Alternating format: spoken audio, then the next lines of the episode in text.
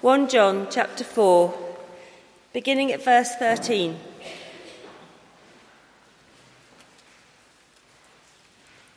We know that we live in him and he in us because he's given us of his Spirit. And we have seen and testify that the Father has sent his Son to be the Saviour of the world. If anyone acknowledges that Jesus is the Son of God, God lives in him and he in God. And so we know and rely on the love God has for us. God is love. Whoever lives in, whoever lives in love lives in God and God in him. In this way, love is made complete among us so that we will have confidence on the day of judgment, because in this world we are like him. There is no fear in love, but perfect love drives out fear, because fear has to do with punishment. The one who fears is not made perfect in love. We love because he first loved us. If anyone says, I love God, yet hates his brother, he is a liar. For anyone who does not love his brother whom he has seen, cannot love God, whom he has not seen. And he has given us this command Whoever loves God must also love his brother. This is the word of the Lord. Thanks be to God. Good morning. Uh, this Sunday is Trinity Sunday, and so we're thinking this morning about the Trinity.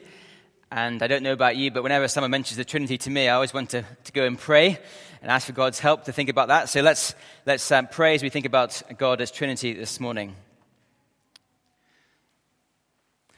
Our Father in heaven, we thank you that you have revealed yourself as the God who uh, triune. And we pray this morning you'd help us to understand what that means, help us to understand what it means to come to you as our God and to worship you and to live for you.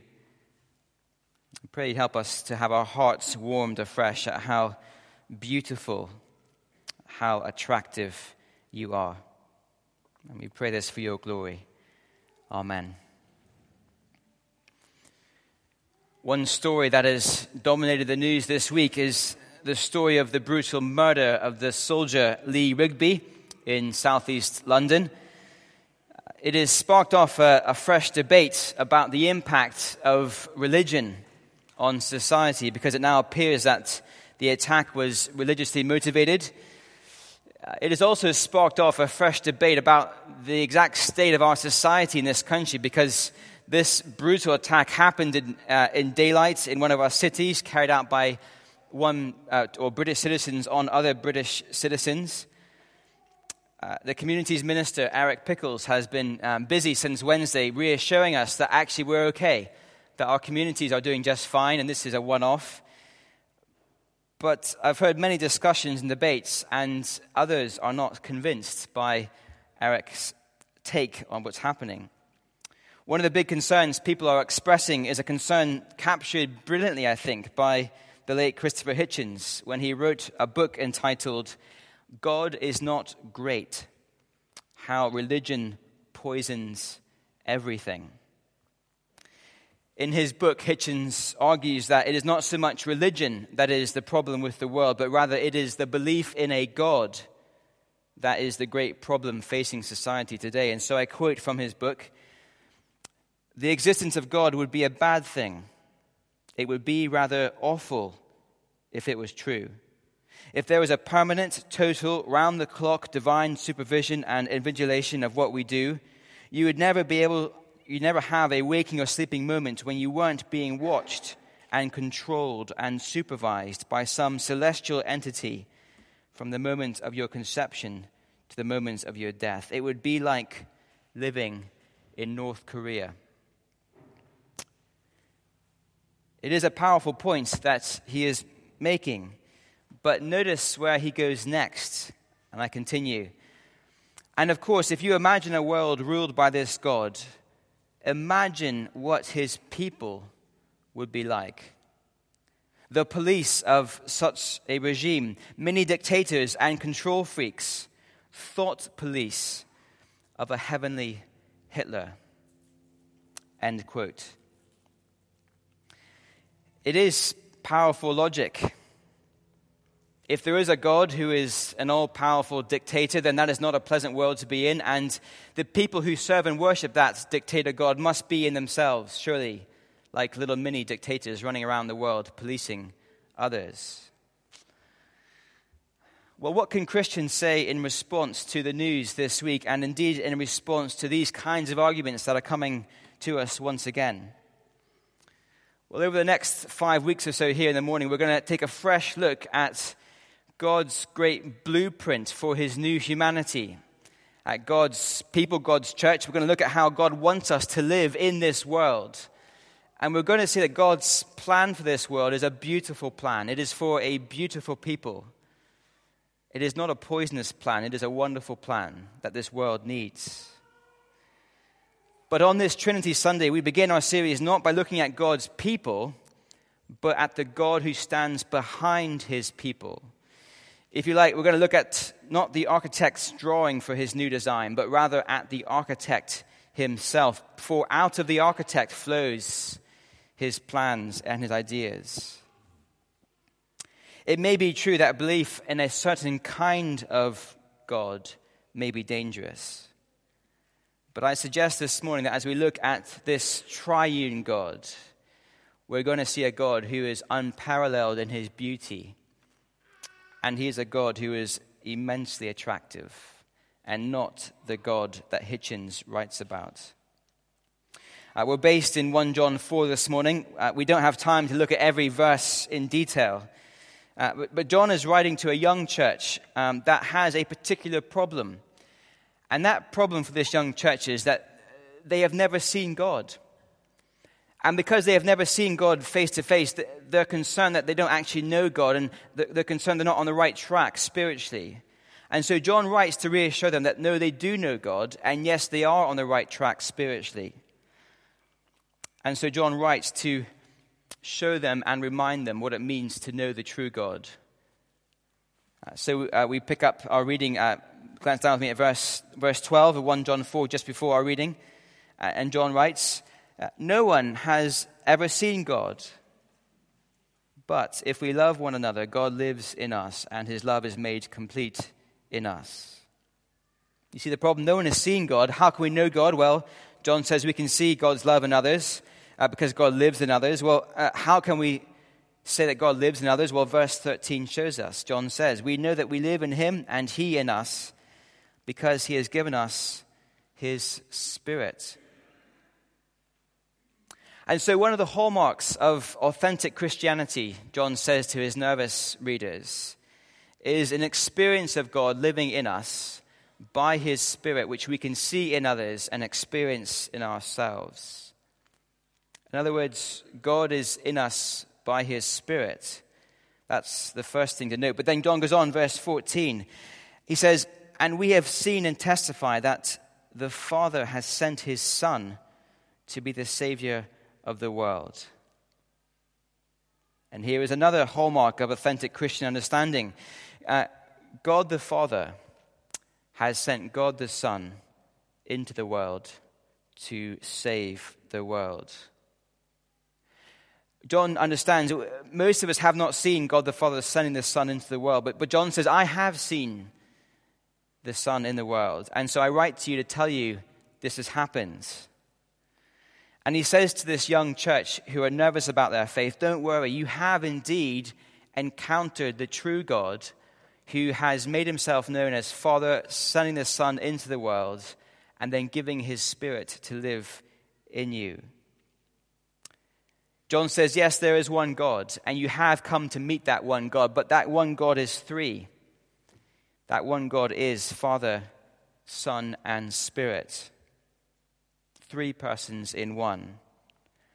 In other words, authentic Christian faith, the faith that John's readers have taken on board, is a faith in one God, but who is three persons. That is authentic Christian faith.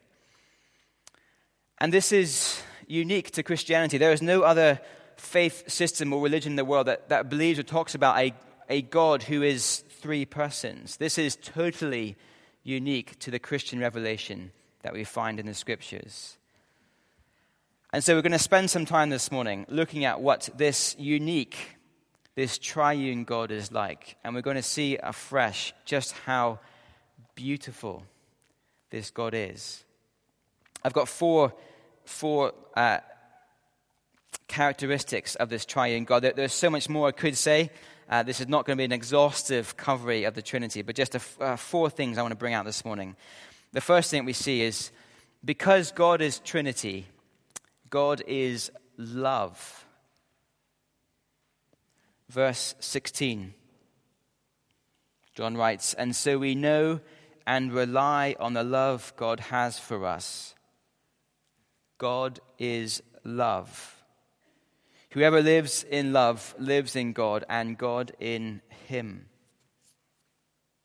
It's there, isn't it? It's very clear. God is love. That is one of the most famous conclusions from this famous chapter, often read at weddings.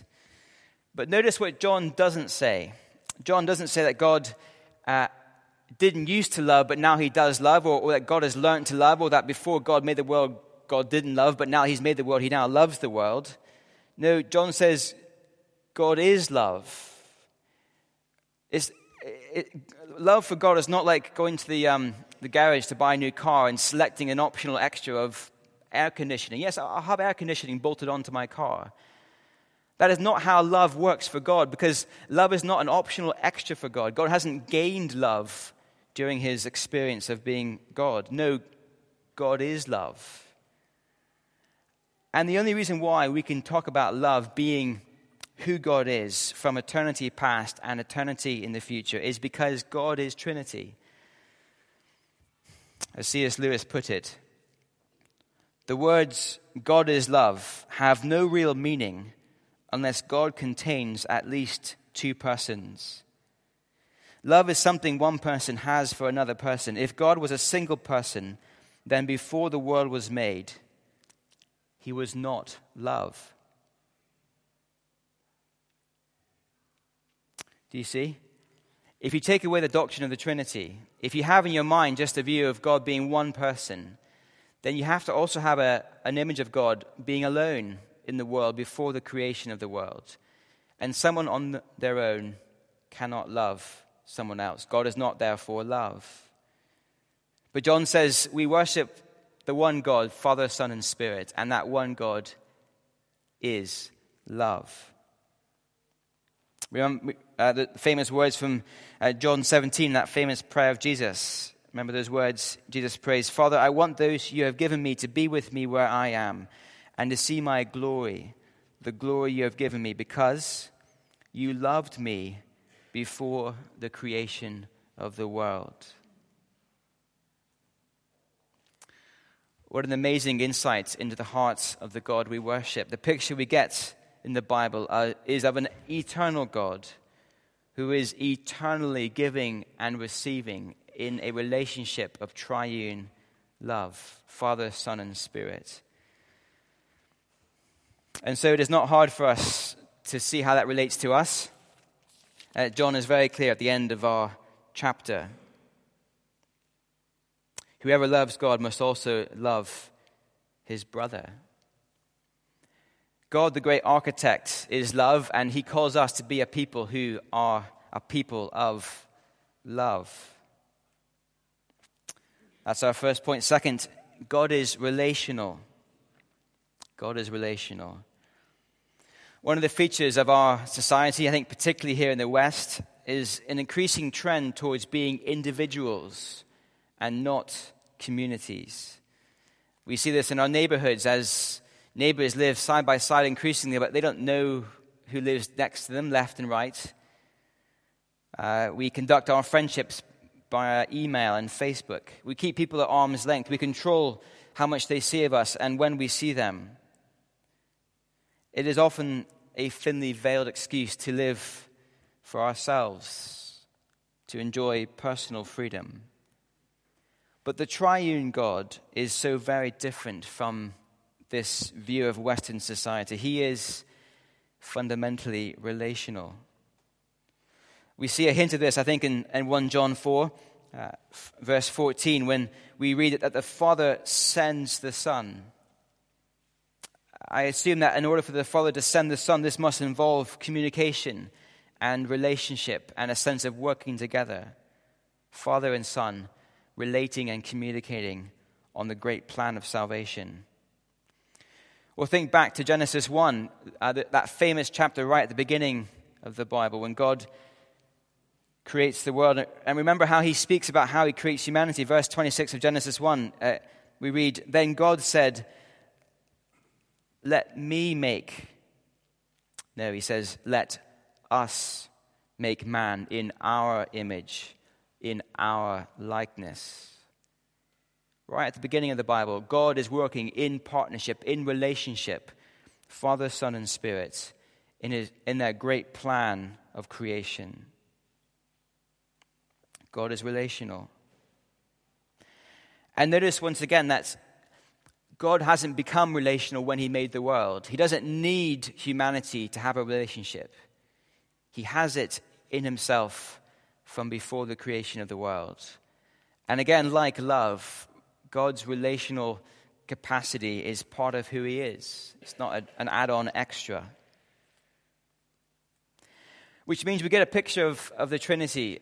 It's a picture of relational and loving joy and contentment from eternity past. Father, Son, and Spirit rejoicing in their fellowship, other person centered, caring for, respecting, involved in each other. It is a beautiful picture. And again, of course, for us, the application is clear. We are told in Genesis 1 that we humans are made in the image of God, which I think means, at least in part, that we are made to have relationship hardwired into our DNA. There is something very subhuman about a society which becomes individual and that pulls away from others. That is not how God made us to be. That is not how we function best, for God is relational, and we are called to be relational. And that is part of God's new plan for the world a people who are deeply relational. God is love, God is relational. Thirdly, God is unity in diversity. God is unity in diversity. Again, we get a glimpse of this in 1 John 4. There is one God, but John speaks of Father, Son, and Spirit. The Father is not the Son. The Spirit is not the Father. They have distinct, they are distinct persons, and yet there is one God. They have different roles to play. They uh, have different parts to play in salvation. The Father sends, the Son goes, the Spirit dwells. There is diversity in what they do there is oneness because there is one God. In our world today, uh, we're often very good at doing either unity or diversity. Uh, so we're good at unity. Uh, if, if we find people who are like us, if we find people who enjoy the same things we enjoy, we're actually quite good at, at sort of flocking together. So if you like playing golf, the golf club can be a place of real unity.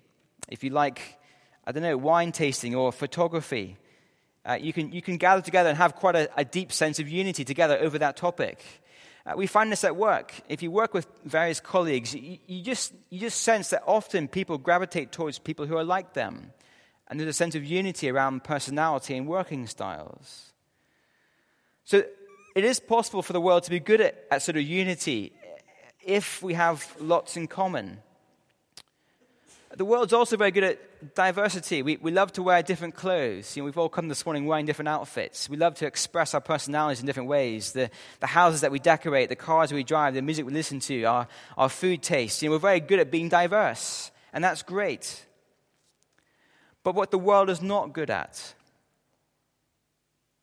is unity with diversity. In other words, the world is not good at being united when the people who are uniting are very different. And that is one of the reasons why I think we are in a, and a fix in some ways in this country because we see this country breaking up into different units. There isn't unity in diversity so often in this country. But the God of the Bible, the triune God, he is the ultimate example of unity and diversity. And the architect who calls into being a new people has in mind for his new people a people who are united in their diversity. And it is a powerful thing for a watching world to see a people drawn together, even though they are different, and not losing that difference, and yet united. And it all flows from the very character of God. And more on that as we go through our series in the next few weeks. God is love, God is relational, God is unity and diversity. And lastly, God is equality with hierarchy. God is equality with hierarchy. What on earth do I mean by that? The persons of the Trinity are equal. As, as Mike Lloyd, the, the principal elect of Wycliffe Hall, points out in his book, Cafe Theology, that this equality between the three persons of the Trinity is not the kind of equality that Orwell speaks about in Animal Farm, where, you know, where some animals are more equal than others.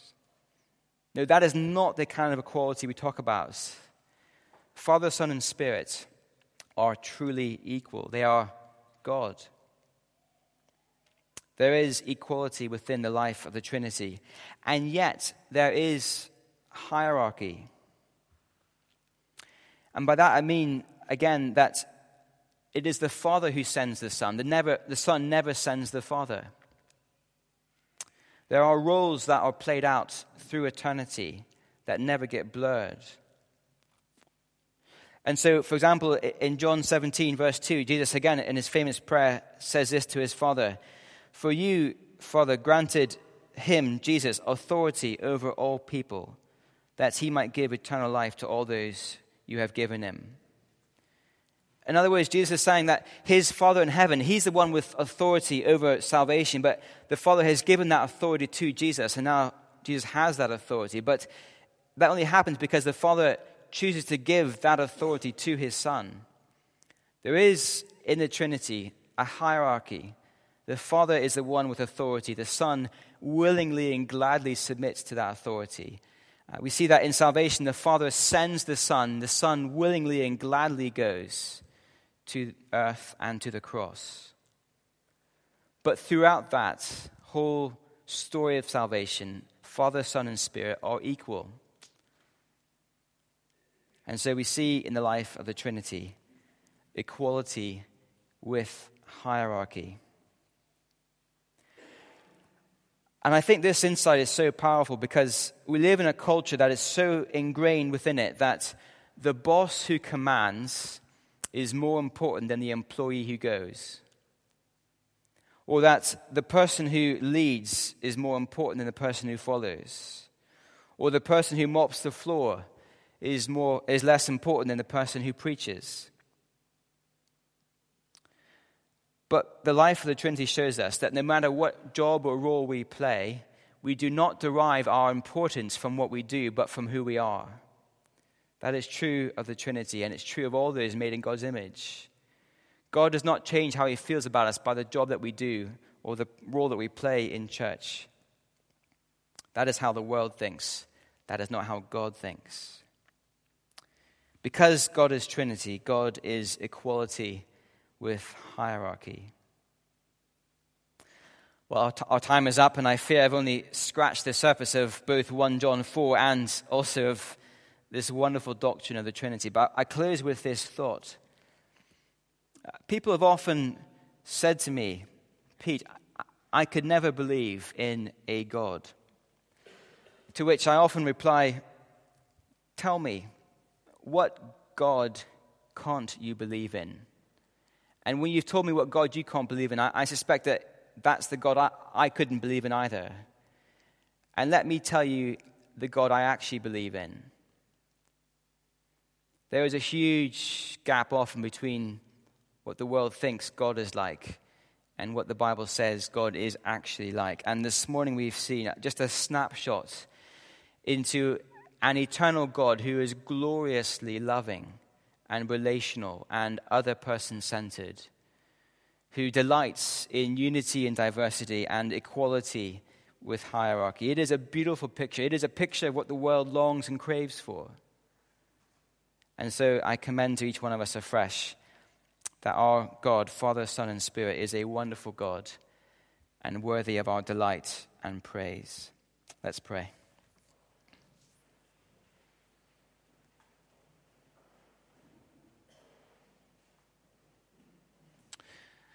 Father, we confess again this morning that as we look at our, our world around us and our country, we see brokenness and confusion. We see communities torn apart. We see distrust. We see fear. And Father, we confess once again that you are the one that this world needs. God, we praise you that you are Father, Son, and Spirit. And we praise you that uh, because of who you are, you are doing a wonderful thing in this world in and through your people. Help us to be the people you want us to be. Help us to be a light to the nations that shows the watching world how glorious you are, that many may praise you and not mock you. We pray this for your glory. Amen.